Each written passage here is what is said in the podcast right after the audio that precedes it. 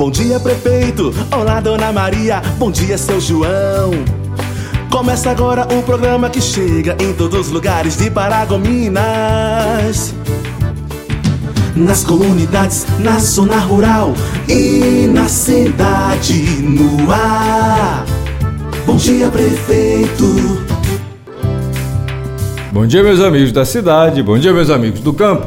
Vamos às notícias do dia de hoje, dia 16 de julho, quinta-feira. Emprego.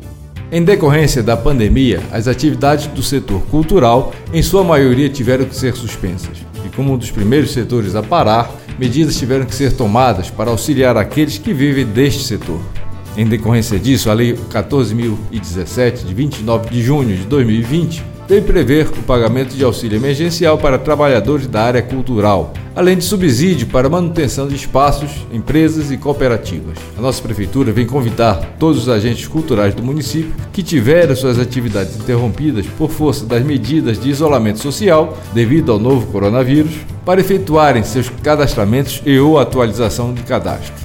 Os beneficiários do programa podem ser artistas de todas as áreas culturais, espaços culturais e artísticos, microempresas e pequenas empresas culturais, organização cultural comunitária, cooperativas e instituições culturais com atividades interrompidas. Os agentes de cultura deverão se dirigir à Secretaria de Cultura no Espaço Cultural, localizado na Avenida Presidente Vargas, próximo ao Trevo, no horário comercial para efetuarem seus cadastramentos ou atualização cadastral. Bom dia! Bom dia! Bom dia! Prefeito! A nossa prefeitura vem fazer um alerta à população devido às recorrentes reclamações de pessoas que moram aos arredores do Lago Verde e em outras regiões da nossa cidade também, quanto à poluição sonora. O excesso de ruído no ambiente causa uma série de prejuízos à saúde, que podem ser temporários ou mesmo permanentes, e atrapalha aqueles que precisam ter sossego no seu lar. Esse tipo de perturbação, além de incômoda, é considerado crime ambiental, podendo resultar em reclusão ou multa, e também uma questão de saúde pública. Vale ressaltar que a responsabilidade de evitar poluição sonora nos centros urbanos é de cada cidadão. Por isso, vamos nos conscientizar de respeitar o próximo, não mantendo som alto em veículos, em locais de residência, em horários impróprios. Vamos saber como vão as obras da prefeitura. Nossa prefeitura finalizou a construção da ponte da Avenida Vinícius de Moraes, também conhecida como a Ponte do Sabá. Estamos finalizando agora a calçada, a parte de drenagem. Depois nós vamos entrar com o urbanismo para fazer a limpeza e revitalização de áreas de sinalização horizontais e verticais. Essa passagem que foi destruída nas águas desse inverno é de grande importância para a nossa cidade, pois com essa obra será garantido o restabelecimento da trafegabilidade entre os bairros Guanabara e Promissão 2 que apesar de ter outras pontes, mas essa é uma das principais utilizadas pela população.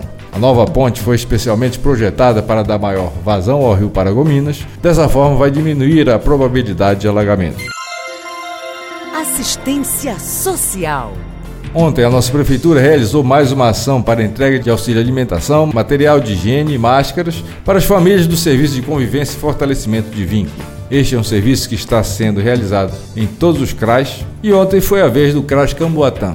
Na ocasião, pais ou responsáveis de crianças e adolescentes que são atendidas pelo núcleo foram atendidas e receberam kits emergenciais. Esta ação é para amenizar este momento de necessidade de isolamento social, já que as atividades do serviço de convivência continuam suspensas em decorrência da pandemia.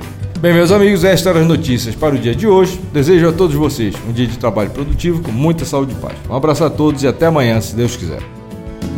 Em cada bairro, em cada canto, a prefeitura chega até você. É trabalho